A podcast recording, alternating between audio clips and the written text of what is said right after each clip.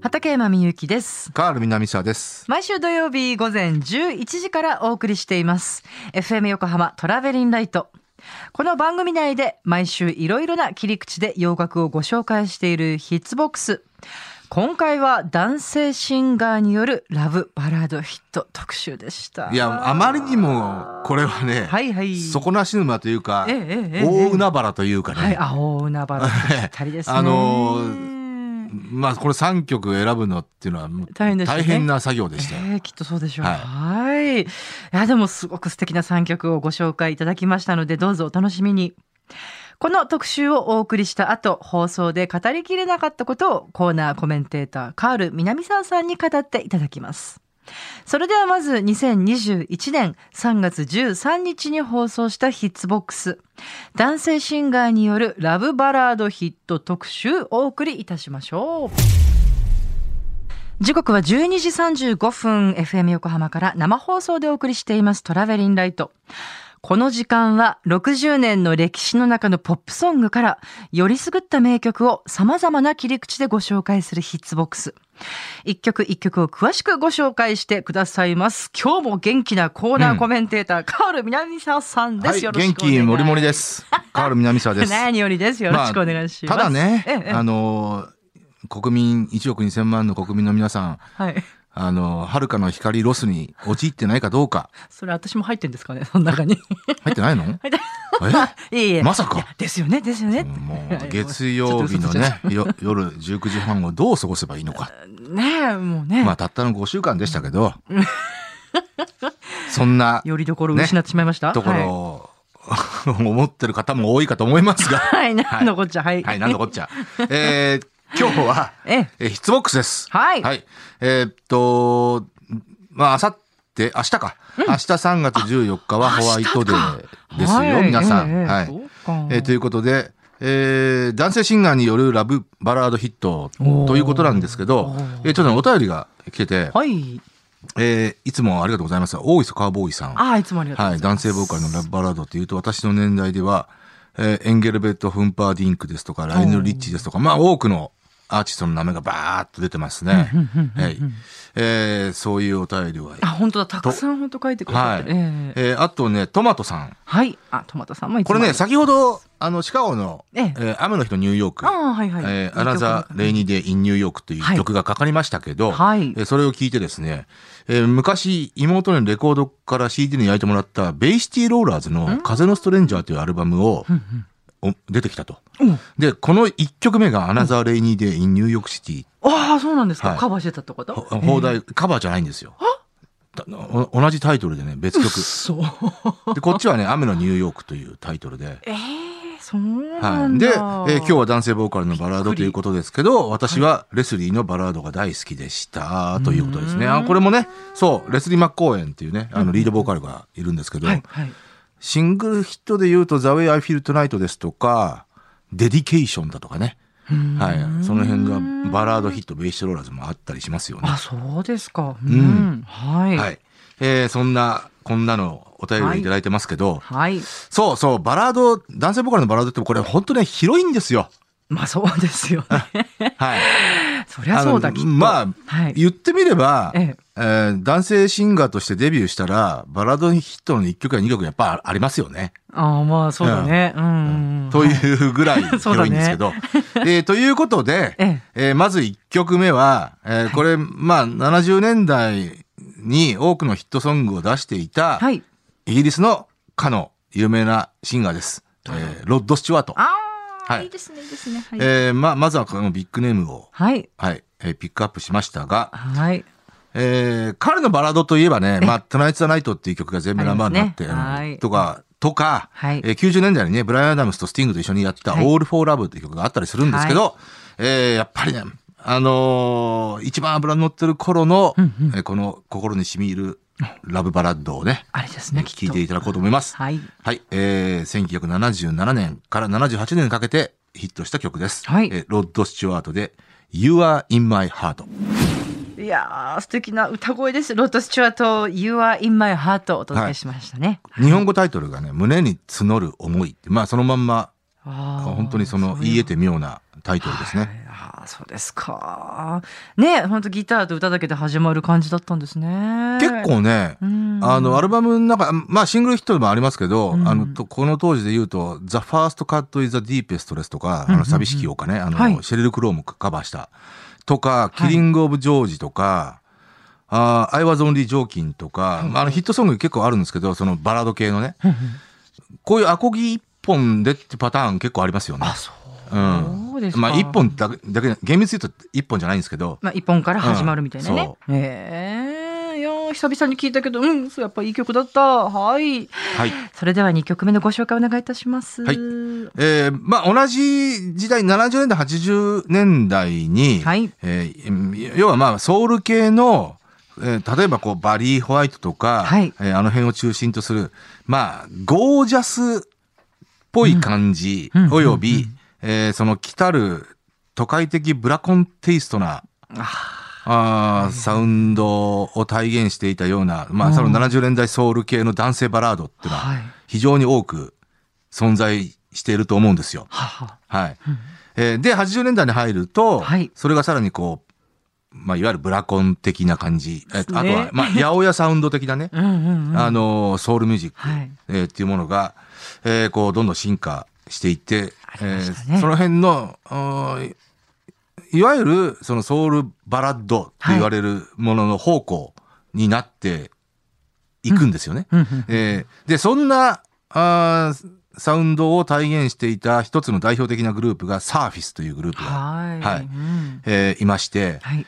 えーやっぱりね、サーフィス、まあ、八百屋ソウルの最高傑作とも言われている出世作でもあるハッピーっていう曲があるんですけど、はい。まあ、これはミディアム調のね、あの、ばまあ、ミディアムバラッドと言ってもいいと思いますけど、えー87年20位まで上がる、まあ、出世作となっていますが、これ、これは本当八百屋ソウルの、えーかなり、うん、まあ、傑作と言ってもいいかな。はい。で、その後ね、結構、えーその、うん、バラッドソウルをねソウルバラッド、えーを、いい、いい曲をね、非常に、あの多く出してるんですけど、はい。まあ、有名なところで言うと、 Shower Me with Your Love とかね。そう、これ89年うんうんですね。そのブラコンテイストな、八百屋ソウルバラッドでね。八百屋ソウルバラッド。はい。で、その中で、えーそのサーフィスの唯一全米ナンバーワンになった曲を今日は、うん、はい。はい、お届けしたいかなと思います。はい。はいこれは知ってるな。はい。はい。えーでは聴いていただきましょう。サーフィスで、ザ・ファーストタイム。お送りしたのはサーフィスでザ・ファーストタイムでした。はい。一。番最初に君の顔をじっと見たときに涙が出たよっていうね、覚えてるかな？っていう、こういう曲ですね。ああ、そうなんだ。いや、でもなんか、本当こんなこと言っちゃあれだけど、ちょっと内容、内容、内容。そう、あだの ねまあ、80年代のそのブラコンテイストな、うんあー感触の作品っていうのは、こういう内容声的な感じになってるんですよ。ねメインストリームが。。うんうん、うん。だまあ言ってみれば、まあ、ルーサー・バンドルスの登場以降、特にそれが顕著になっていますけど、うんもしんない。ええはい。だそれの、まあ、最終期のぐらいの作品ですね。90年ですかはいね。で、これ以降またね、ニュージャックスイングの時代になっていって、あ、そうですか。あの、なよ声がだんだん駆逐されていくんですけど、まあ、駆逐って言い方はちょっと誤解がありますね。はい。はいうん。まあもちろんその中でもね、キース・ウェットだとか、ははあのーうんそういったアーティストはベイビーフェイスとかね。うんまあ生き残っていきますけどああ、うん確かに確かに。うーん。はい。サーフィスでした。それでは3曲目のご紹介お願いします。で、はいえーこの男性、えーシンガーの中でも、はい。で僕がもう個人的に一番好きなところが、やっぱりね、男性ソウルコーラスグループなんですよ。はい。ね、いつもおっしゃってますね。はいはい。えーで、この男性コーラスボーカル、まあ、まあ、ボーカルグループも、まあ、言ってみれば、ラブバラードの宝庫ですよね。うんうんうん、きっとそうなんでしょうね。うんはい。まあ、形は様々あるとはいえ。はははいは。はい。えーで、こう70年代に入って百花繚乱の様相を呈したソウルコーラスグループシーンがあるありますよね。うーん。はい。うんドラマティックスだ、シャイライツだ、はい。あ、デルズだ、えーベテラン、ベテランで言うとテンプテーションズだ、はい。えーっていうのが、まあ、大活躍していますけど、はいえー60年代から、えー活動していたマンハッタンズの70年代に、まあ、一般的な知名度は70年代に、えーまあ、上がっていくわけですよね。そうなんですね。はいはい。まあ、なんて言ってもね、えーっと、ジェラルド・アルストンっていう、類稀なる、まあリードシンガーえーはいまあ、あの、サム・クック直系のソウルシンガーをリードシンガーに据えて以降ですね。はい。えー特にし、まあ、CBS コロンビアに移籍して以降、まあ、There's No Me Without You っていう曲がヒットして、うんえーうん、まあ、これも素晴らしいラブバラッドですけど、はい。えーそれ以降一般的な知名度が一気に上がったグループです。まあ、決定的だったのは、キッサンセイグッバイっていうね、はいあの、76年の。はい、彼らにとっては唯一の全米ナンバーになった、はい。涙の口づけというね。えーなんですけど、えー先ほど言ったその 80s のそのブラコンテイスト的なところも、えーこう、加味ししながらえー非常にコンテンポラリーなサウンドで、えーヒットを飛ばした曲があります。あ、そうですか。はい。要は1980年に入って直後の、すぐはいえー作品ですけど、それを今日は聴いていただこうと思います。はい。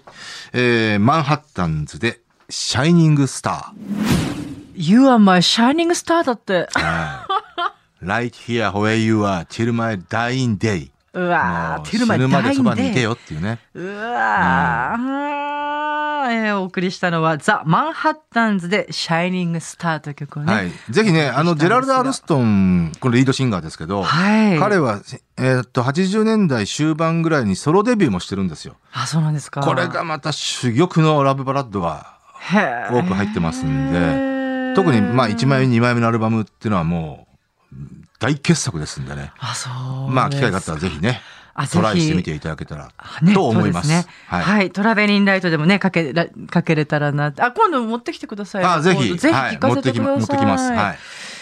いやー、素敵。この時代まだね、あの、八百屋州がそんなにしなくて。まだ、うん。これは1980年なんで、はい。あのーその、楽器がそこまで、八百屋的な楽器へがーそこまでまだ進化してなかったんで、だまあ、ブラコン州ですよね。はいはいはい。はい、いや素敵な曲でした。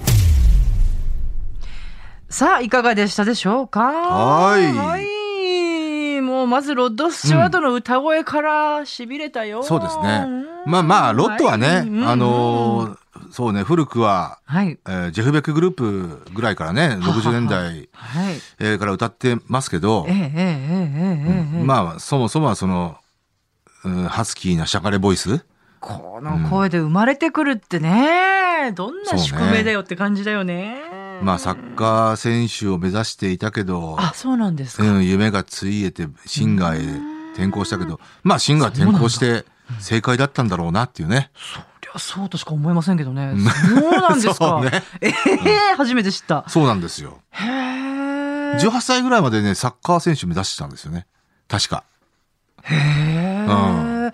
あの、今日の You Are in My Heart、はいはい。この曲もロッド・スチュワートの曲なんですか？そうですね。彼がつ書いたかどうかっていうのはちょっとうろ覚えですけどオリジナルソングですよ。あ、そうね。えーっと、彼、の、えーさえーっとね、うん。本編でも言いましたけど、トナイツ・ザ・ナイトっていうね、あの大ヒットソングがありましたけど、ええ。あれが入ったアルバムが、はい。えー A Night on the Town っていうアルバムで、うんうんうんはい。えーあれの次のアルバムですね、フットルースファンシーフリーっていうアルバムがあるんですよ。明日へのキックオフっていう。はい。えーそれの第一弾シングルがこの曲。うーん。はあ、そっか、そのタイトルを今聞くと、そのサッカー選手を目指していたそうそうそうそう。そうなんですよ。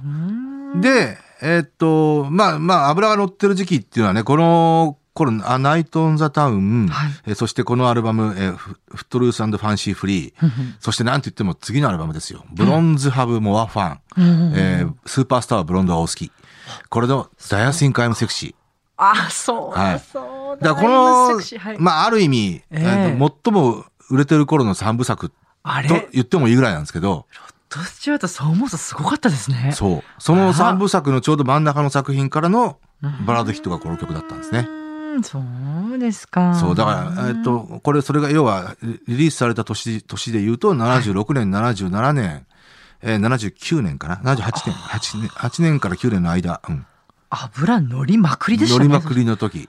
だから、その、その間、全米ナンバンソングを2曲出してますから、いやーはい。ま、ましてや、今日聞いた、えー胸に募る思い。これは最高位4位っていう大ヒットソングですね。おーそうですか。うーん。僕も個人的には、ええロッド・スチュワートの初体験が、はい。トゥナイト・ザ・ナイトなんですよ。あ、そうですか。だからその、はいあと、A Night on the Town というアルバム。を初めて聞いて、はい。トゥナイト・ザ・ナイトはでもね、本当ね、まあ、あのー本編でも言いましたけど、ええ。彼のバラードヒットって本当数々あるんですよ。はいはい。あるんですけど、ええまあ僕はトゥナイト・ザ・ナイトがやっぱり1、2を争うかなとは思いますよ。んまあ、三千と輝いてますよね。まあさすがあの曲はね8週連続全米ナンバーだなと。なんと、そうんな記録を持ってるんですか。はあ。なんか、80年代、うん。日本の CM でも使われてなかったかな。どれが？ Tonight's the Night Tonight うん。いやどうだったかな。あのね、私のロッド・スチュアートの、えー曲あの、最初知ったのは、 Sailing ですね。あーはいはい。あれがやっぱりあの、そそれこそ絶対 CM で流れてて、あ、 Sailing は使われてたと思いますよ。使われてました。はい。で、この曲欲しいと思って、貸しレコード屋さん に行って、この曲知りませんかって歌った思い出がありますね。10代の頃の畠山みゆきが。そうそうそうそうそうですか。そう。あと今知ったんですけど、うん私、セーリングは、うんえっと、トラットソングかと思ってたんですけど、ロッド・スチュアートのオリジナル曲なんですね。まあ、これも彼が書いたかどうかはちょっと、あれですけど、そうだったんだ。えーっと、アナイト・オン・ザ・タウンの前の前のアルバムぐらいですね。あ、そう。70年代前半。はい。そっか。いや、でも本当さ、この声でさ、う歌われたりしたら本当びっくりだったよね。そうですやっぱなね。んて声だと思いますね。いやーはい。はい。そしてサーフィス。そうね。はい。あのーまあ、サーフィスマンハッタンズと、はいえ要は、R&B 系のアーティストはいですけど、ええあの、本編でな何度も何度も、八百屋系ってあーそうだ話をしましたけど、はいあこれね、あの、もちろん、あのー説明しますと、はい。えーローランド、えー808っていうね、キーボードのえロまあ、厳密に言うと、ローランド TR808 か。あ、そうでしたっけ。はい。うえーというん、その、エエレピが進化したような、はいはいはいはい。あの、キーボードがあるんですけど、はいそれがね、80年代前半に、えーまあ、普及したわけですよ。そうですね。はい。あのうん音色、あるいは、まあ、あれの打ち込み的な感じの、うんうんえーサウンドっていうのを、えーまあ、当時の R&B のかサウンドクリエイターが、まあ、こぞって使ってたんですよね。本当に使ってたよね。そう。だから、あの、ある意味、例えば、ジャムルイスだとか、ええあーっと、あの辺も、えーまあ、駆使はしてましたよね。私、エレピって八百屋しかないのかなと思ってましたもん。うん。本当ね。らそれを、えーっと、まあ、当時も言っても、もう言ってましたけど、八百屋サウンドというふうにそうなんですよね。命名してましたね。あ、そうか、これちゃんと本編で説明すればよかったですね。そうですねうん、そっか。一度でもね、ね、な、な、テキストボックスで何かの時にこの説明はしたことはありますけど、ねそうですね。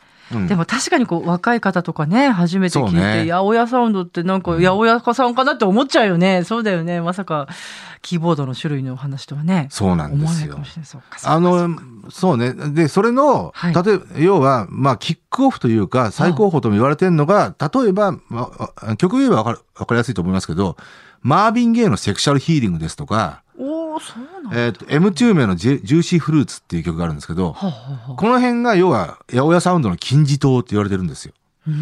まあ、ある意味ね、 Sexual Healing はね、その道筋を作ったような作品ですね。あ、そうであ。こういう手法があるんだっていうのがみんなが気づいたんですよ。要は生音、うん、70年代までは生音、えー、まあ、音を作る時っていうのは、要は楽器を使うっていう、はい、ギターを使い、ドラムを使いっていう、えー、それが、要は、でもソウルミュージックたるもの、そう、そうであるっていう固定概念があったんですけど、打ち込みを使う出し、く出すんですよ。いや、これは大きなそれってまあ試行錯誤の世界でもあるんですけど、うんうんうん、はい、80年代に入ってうん、打ち込みがこう、導入されてきてうん、要要はバンドっていう形態がやっぱりこう、だだんだん廃れてきて、うんうんうんうん一人のサウンドクリエイターが曲、あの、はい。まあ、サウンドを作るみたいなはい。、トラックメイキングっていうことも可能にね。なってきたわけですもんね。そういう傾向になってて、でもソウルミュージックはそうやっちゃダメでしょうっていうような、要は、まあ風潮もあったんですけど、でも、まあ時代の流れっていうのがやっぱあって、ええその試行錯誤の中で、マービン・ゲイがそれをやっちゃったんですよ。あのマービン・ゲイが、そうかで、セクシャルヒーリングっていうそれでもちゃんとソウルフルじゃないですか。トラックがうんうんあ、そういえばあんまり八百屋サウンド感じなかったな、そういえば。ソウルフルだしう、ん。あの、よ要はグルービーなわけですよ。はいはいはい。だから、要は、ソウルミュージックの醍醐味っていうものを、全くもって損な、損ねてない。全くもってで。打ち込みを、で、表現しちゃうっていう。あ、それ、可能なんだっていうことに気づかされるわけですよ。まあもちろんいろんなうんあの、試行錯誤があっての、マービン・ゲイがそういう金字塔を作るわけですけど。で、その、そほぼ同時期に、M2 名のジューシーフルーツっていう曲が出て、はい。これはあの当時、ブラックチャートで、いやもうほんと10週ぐらい1位だったんですけど要はブラックコミュニティから相当な支持を得た。これがもう、い要は、え八百屋サウンドの、えー、八百屋ソウルの、えー金字塔と言われてるんですけど、うんこ、こっからもう Juicy Fruit 現象ですよね。うんだから Sexual Healing と Juicy Fruit っていうのはもうかなりエポックメイキングな作品になったんですけど、マーヴィン・ゲイってほら、すっごいライブうん。が苦手で、あ苦手どうしてかっていうと、その、あの、サウンドクリエイトしした、そのレコード通りの音じゃないと、あ本当に嫌だったんですって。でもそれわかるんですけどね。多分こだわりがあったんでしょうね。そうそうそう。あまりにも完璧主義者でね。でもそういう意味では、そういう打ち込みは、ほら、体現しやすいじゃないですか。そうですね。うんうんうん。まあただ面白いのは、ねうんその、このセクシャルヒーリングって確か82年の年末ぐらいに出た作品ですけど、ほうほうほうほ2、3年ぐらいのね、うん2年だったかな。う。はい。あのーマービン・ゲイその時点でもう超ベテランですよ。いやいや、それはね、そうですね。はい、で、なおかつ、えっと、数年間ちょっとヒットチャートから、あの、離れてたんですよ。で、まあ、要要はもう、まあ、マービンの時代ももう終わったかと。結構精神的にやばかった、アウト・オブ・デートになってきたかとさすがにだってもう20年ぐらいいたわけですよ、第一線に。えーその時点でね。えで、八百屋サウンドで大復活したっていうのは、やっぱりマービン・ゲイっていうのはサウンドクリエイターとしてもあ、秀でたものがあったんだ。しシンガーだけじゃなかったんだな。だ要は70年代のクオリティコントロールを勝ち取った時代、えーえーっていうのはやっぱり伊達じゃなかったんだろうな。とは思いますよね。絶対そういうことですね。うん。で、もう一つは、要はセクシャルヒーリングで大復活して、うんああ、これマービン、要はニューマービンじゃないですか。うんうんうんニューマービン、これで大復活、はいえーまたマービンの時代がやってくるのか、といった矢先に亡くなったっていうね。ねだからまあそこ、いろんなドラマがありますよね。本当だ。はい。まあそういうね、八百屋サウンド。だからこのサーフィスは特に、えー、八百屋サウンドをさ体現していたグループだったんで、まあハッピーがとにかく、あれも、うーん、まあエポックメイキングの作品だったんですけど、うんうんうんうんうんうんシャワーミー with your love もね。そうね。ね。やっぱいいね。思い出しました、どんな曲確かかね。ね、記憶ではは確かかつてヒッツボックスでかけたような気がするんですけど、タイトルが、タイトルがいいよね。いや、いい。シャワーミー with your love だよ。ちょっとエロいけどね。いろいろ考えちゃううね。ん、これ一回歌い出すと止まんなくなる系ですよね。そうね。ねそうですね。だマンハッタンズのこのシャイニングスターも、はい。あのー要は、まだ1980年なんで、はいその八百屋的なあのものはないですけど、そうですね要はブラコン的な、うんうんだまあその辺の潮流が八百屋にこう繋がっていくんで、うーんだからもうドソウルグループなんですよ、うんマンハッタンズっていうのは。はい。なんだけど、これは、まあ、プロデューサーのレオ・グラハムっていうのがはい、非常に作詞でもあったんで、ええええいい意味でね、いい意味で作詞でもあったんで、あのーあ、80年の時点で、お、こ、これからは、このブラコン的なテイストっていうのは、メインストリームになっていくんじゃないかって。まあ、要はジョージ・ベンソンだ、ねうんレイ・パーカー・ジュニアだ、例えばマイケル・ジャクソンがホザ・ウォールってアルバムを出した、うんうん79年に。はい。これがまあ、ブラコンテイストが充満してる作品じゃないですか。はい。えー、なんで、だからそれはクインシー・ジョーンズの、うんうん。あの、手腕でもあるんですけど、うん。はい。っていうことで、レオ・グラハムは、要は、ドソウルグループとやっていっても、うんうん。これは売れないなっていうことで、ブラコンテイストを入れたんですよね。だからシャイニングスターっていうのは、要は、す非常にスタイリスティッシュ、えっと、スタイリッシュ、はい。アーバン、感じますね。うん。えーそして、えー要は、ジェラルド・アルストンっていうのはもっとうん素晴らしいシャウターでもあるんですけど、それを抑えてますよね。うんだけだけど、非常にソウルフル。ええもちろんね。うん。だそれも80年代の R&B の一つの歌唱法のメインストリームですから。うんはい、おっしゃることがすごくよくわかりましたよ。だからそれマンハッタンズもそれをうん、まあ、要は、旧、旧来のマンハッタンズのソウル、お好きなソウルファンっていうのは、非常にこの、こういったシャーニングスターみたいな曲はね、敬遠するんですよね。要はブラ、うんブラコンじゃないのっていう。もっと、ドソウルやりなさいよっていうう。んえーでも別にそれは、あの、マンハッタンズの日はないと思いますよ。いやいや別にないし、こうやってこう歴史をね振り返ると、やっぱ早かったなと思いますしね。それいやー今の聞かせていただきましたよ。はで、のんちゃんがね、あのんちゃんこそ登場してきましたよって入ってきた。お疲れさん。こんにちは。いや、ほんとね、冒頭でも、のんちゃんです。ねのんちゃんですって言って。あはい、のんちゃん登場です。のんちゃん。はいこんにちは。カール教授の助手ののんちゃんです。のんちゃんです。のんちゃんぼ ブラコンって聞いてなあれですよね。ブラザーコンプレックスと思いませんでした。あそうそうそう、ブラコンってねラザーコ、ンプレックス。これもお便りもいただいてますよ。はいあのーパ、パランダーさんかな、うんそう。80年代当時はブラザーコンプレックスの略かと思っていましたっていう、かっこ無知って書いてありますけど。まあでも一回思い込んいやいや、で。いやいや、ブラコンって言ったらどっちかですよね。あの、ですねブラザーコンプレックスか。まあ一般的にはブラザーコンプレックスだろうね。うんうんそうだよね。一般的にそっちか。あの、あの学校で授業やってて、一昨年だったかな。去年はズームだったんで、あの、一昨年その対面授業やってて、はい。あの、18、19歳の生徒に、あの、やっぱりこう、普通にこう、白板にブラコンって書いて、あの、80年代のどうのこうのってこう書いてたんですよ。はいそしたら、女の子がクスクス笑ってんですよ。うんブラコン？ブラコン？とか言って。で、なんで笑ってんの？って言ったら、ブラザーコンプレックスじゃないんですか？って言うから、ああ、そうか、そう思うか。そうだな。ね、ブラコンっていうのは、ブラックコンテンポラリー。ね。えだ要要は、コンテンポラリーっていうのは同時代って意味ですから、はい。えー要は、あの80年前後にでも出てきた言葉なんだけど、はい。えー新しい、えーその R&B の流れっていうのがうごめき出してきたんですよ。うん。それを、えー要はブラックコンテンポラリーっていう言い方、要はあ同時代の音が出てきたなっていう。うんたただこれは、この命名は日本だけだったんだよああ、そうなんですか？ブラコン。だからアメリカではブラコンって言っても誰もわかんないですよ。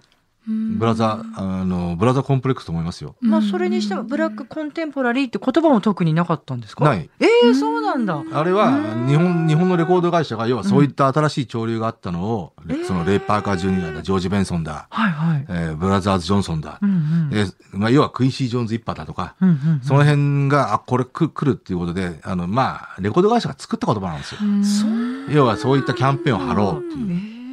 えええ、じゃあ、あアメリカとかではなんなんて言われてたんですか？えーっとね、ん特にそれは言われてないですね。そうですか。名前としては。へえ、知らなかった。うん。あカールさんに、はいえっとツイッターの本じゃこさんからまたちょっと違うあれなんですけど、うんカールさんにブルーノ・マーズの新曲解説してほしいなブルーノ・マーズこれとアンダーソン・パークはね、あスキーズ・ザ・の、ドアオープン。あーっと番組の冒頭でね、はい。かけましたよね、今日もね。うん、かけてこれ、ソウルファンの間では結構話題騒然になってるんですよ。えー要はやっぱブルーノ・マーズって、ええええまあ、これアンダーソン・パークの趣向というのは当然入ってると思いますけど、はい。あの、ブルーノ・マーズって、アップタウンファンクの時に非常に思ったんですけど、うんやっぱこういうね、あの、オーソドックスなソウルが大好きなんですよ。この人は。Uptown Funk だって、まあ、オーソドックスっていうか、80年代の、あのー要は、伝統を継承したファンクですから、を、そのまんま体現してるぐらいのもんですから、まあ、あと、例えば Finesse もそうですし、あブルーノ・マーズの Finesse だって、あれだってニュージャックスイングですからね。で、 Treasure なんて、まあ、かなり、うん。えー70年代、えーディスコソウルってう感じのね。んうんうん。そう言われたらそうだな。うんそういうのが多分大好きなんだよね。で、今回はかなり70年代のソウルミュージック、うん。特にコーラスグループ系のね、うん。うん。うん。そ、それを体現してますよね。うん。だからもう、好面白い。ね。だから多分ね、本人は、あの、R&B の伝統の継承っていうものを意識してると思いますけどね。うん。アンダーソン・パークもそう当然意識してると思うけど。だから一丁やってやろうじゃんっていう。うんうんうんうんだ面白いなと思いますよね。いや、アルバムが出んのかな？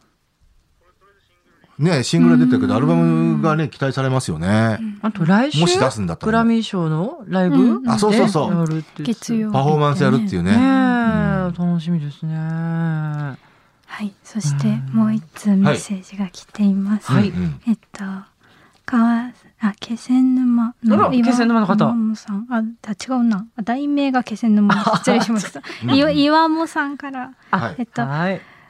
ポッドキャストではカールさんのドラマ愛が爆発していましたね、はい。熱すぎるドラマ愛も仕事に生かそうと思う気持ちから生まれたと知あそうって改めてカールさんの音楽への愛を思い知りました。かっこ笑い、はい。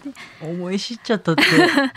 カールさんすごいですね。いや、これでもね、はい。そう、まあ、先週その熱い思いをね、はい。あの、なぜドラマを見てた、見てたうんのかっていう話をしましたけど、えええあああとね、もう一つはね、別に、あの、偉そうなこと言うわけじゃないんですけど、はいあの、やっぱり、テレビ世代なんですよ、え。うんうんうんうんうん私。うんうん。テレビ世代っていつぐらいまあで言うんですかの、ね要は昭和40年代に子40年供代時代を、ああ、そうね。うん、過ごした。はい。ええきっとね。僕、昭和40年に突入するときに3歳。ははははうん。は。だから40年代は3歳から13歳なんですよ。はははまあ、これはもうね、もう毎日、7時から、寝る時間がだいたい10時ぐらいだったから、7時から10時の間のテレビ、あの、何曜日は何何曜日は何ってもう決めてましたからね。うん。まあでもそういうのありましたよね。木曜日のありがとうっていうドラマを本当に楽しみにしてたりとかう、ん。悩みとか忘れたけど、刑事君っていうね、7, 時から、7時半から始まる桜木健一とか、へえ柔道一直線とか、全部、全部のキーワードがわかんない。でも私も似てました。ちっちゃい頃ドラマ見るの決めてその時間までにお風呂入って見てましいや、それで、ね、そのテレビ世代っていうのは別にいいんだけど、た、はい。で、やっぱりテレビに育てられたなっていうのもあるし、ええテレビに、テレビでいろんなことを、そのエンタ、エンタメだとか、そういったものを、いろんなものを教えられたっていうね、側面もあったわけですよ。わかります。で、その文化的な意味での、あの、なんていうのかな、テレビからの教育みたいなものをね、うん。それが、要は90年代以降、僕はもうなくなってると思ってるんですよ。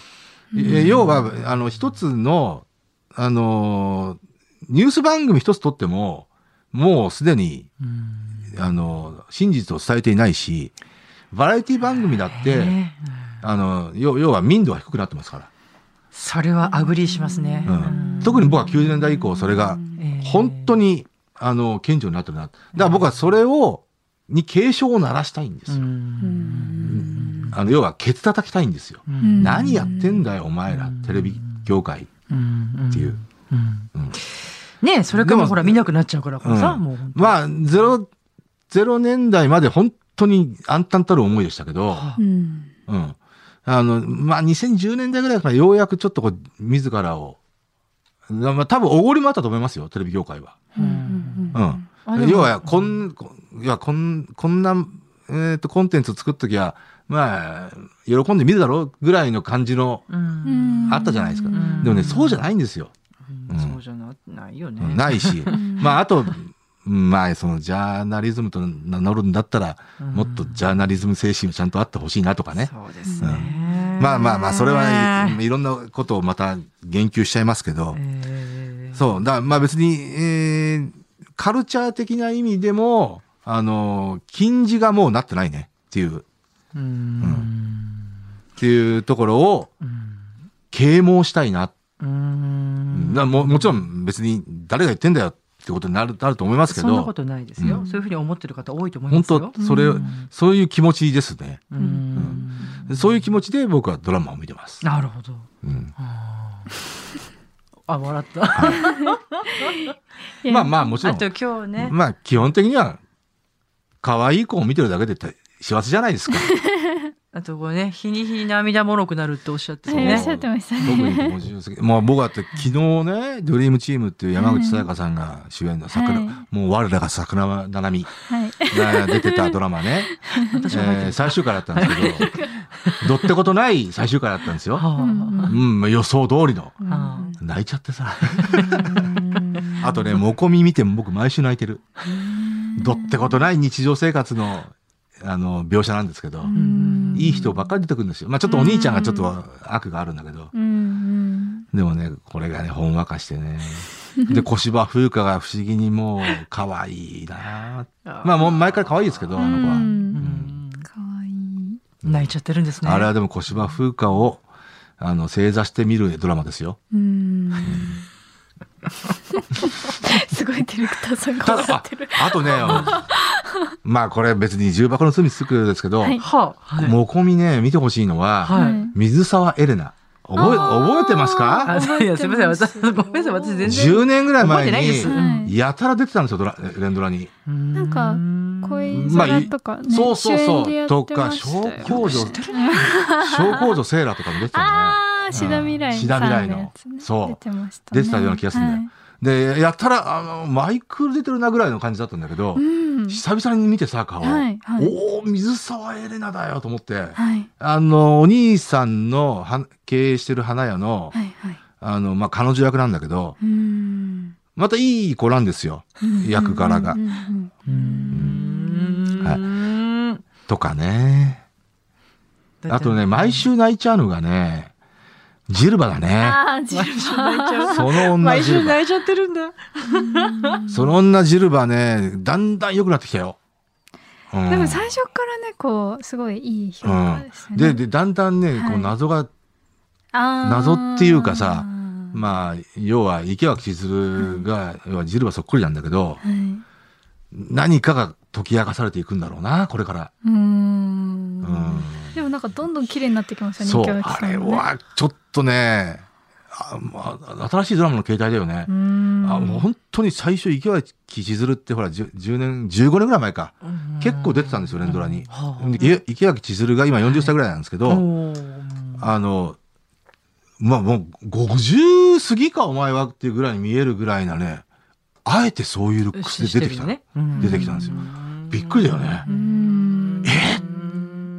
で役毎週少しずつね綺麗になってるそうなんですよね。なんか最初1話とかこうお家から出てきて自転車乗ってるのがこう遠目から映るんですけだど、から僕ね第1話見たどのれどれだって思うぐらい第一話見て目を疑ったんですよ。普通まあ多分十数年ぶりにドラマの主演やるんですよ、うんあ主演なんですね。そう。うん。で池脇千鶴うん。お久しぶりに聞く名前だなと思って第1話見たんですよ。え？目を疑うわけですよ。よこれフジテレビこれで大抜擢しちゃったわけ？っていう。うん。そしたらそういうからくりだったんだような、ん。でもなんか今のねこう経てると納得していきますよね。納池脇さんが主役なのが。ううんんだある意味これフジテレビとしてもこの台本で池脇千鶴のキャスティングっていうのは英断だよね、うんうんなんかそういうのはほらすごいテレビ局なんかこう教授を感じるじゃないですか。ね感じるけど、ねうんうんだからまあまあ極論で感じるところはありますよでも総論としてね僕はね本当に言いたいわかりますよ。うんまあほら私テレビも見ないからさ。そうか。うんそうね。はい。カールさんが涙流してるとこ。と撮っててほしいね。隠しカメラでね。隠しカメラ。見たいよね。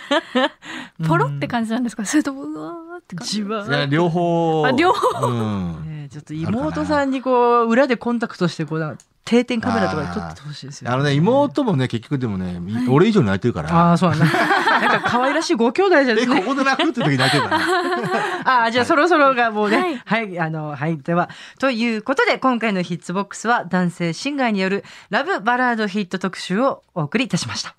曲も合わせて聴きたいという方は、FM 横浜から毎週土曜日午前11時から放送していますトラベリンライトでぜひ、このエピソードの説明欄にラジコのリンクがあるので、そこから飛んでチェックしてみてください。それでは、畠山みゆきと、カール南沢となっちゃんでした。はいそれではまたねありがとうございましたまたね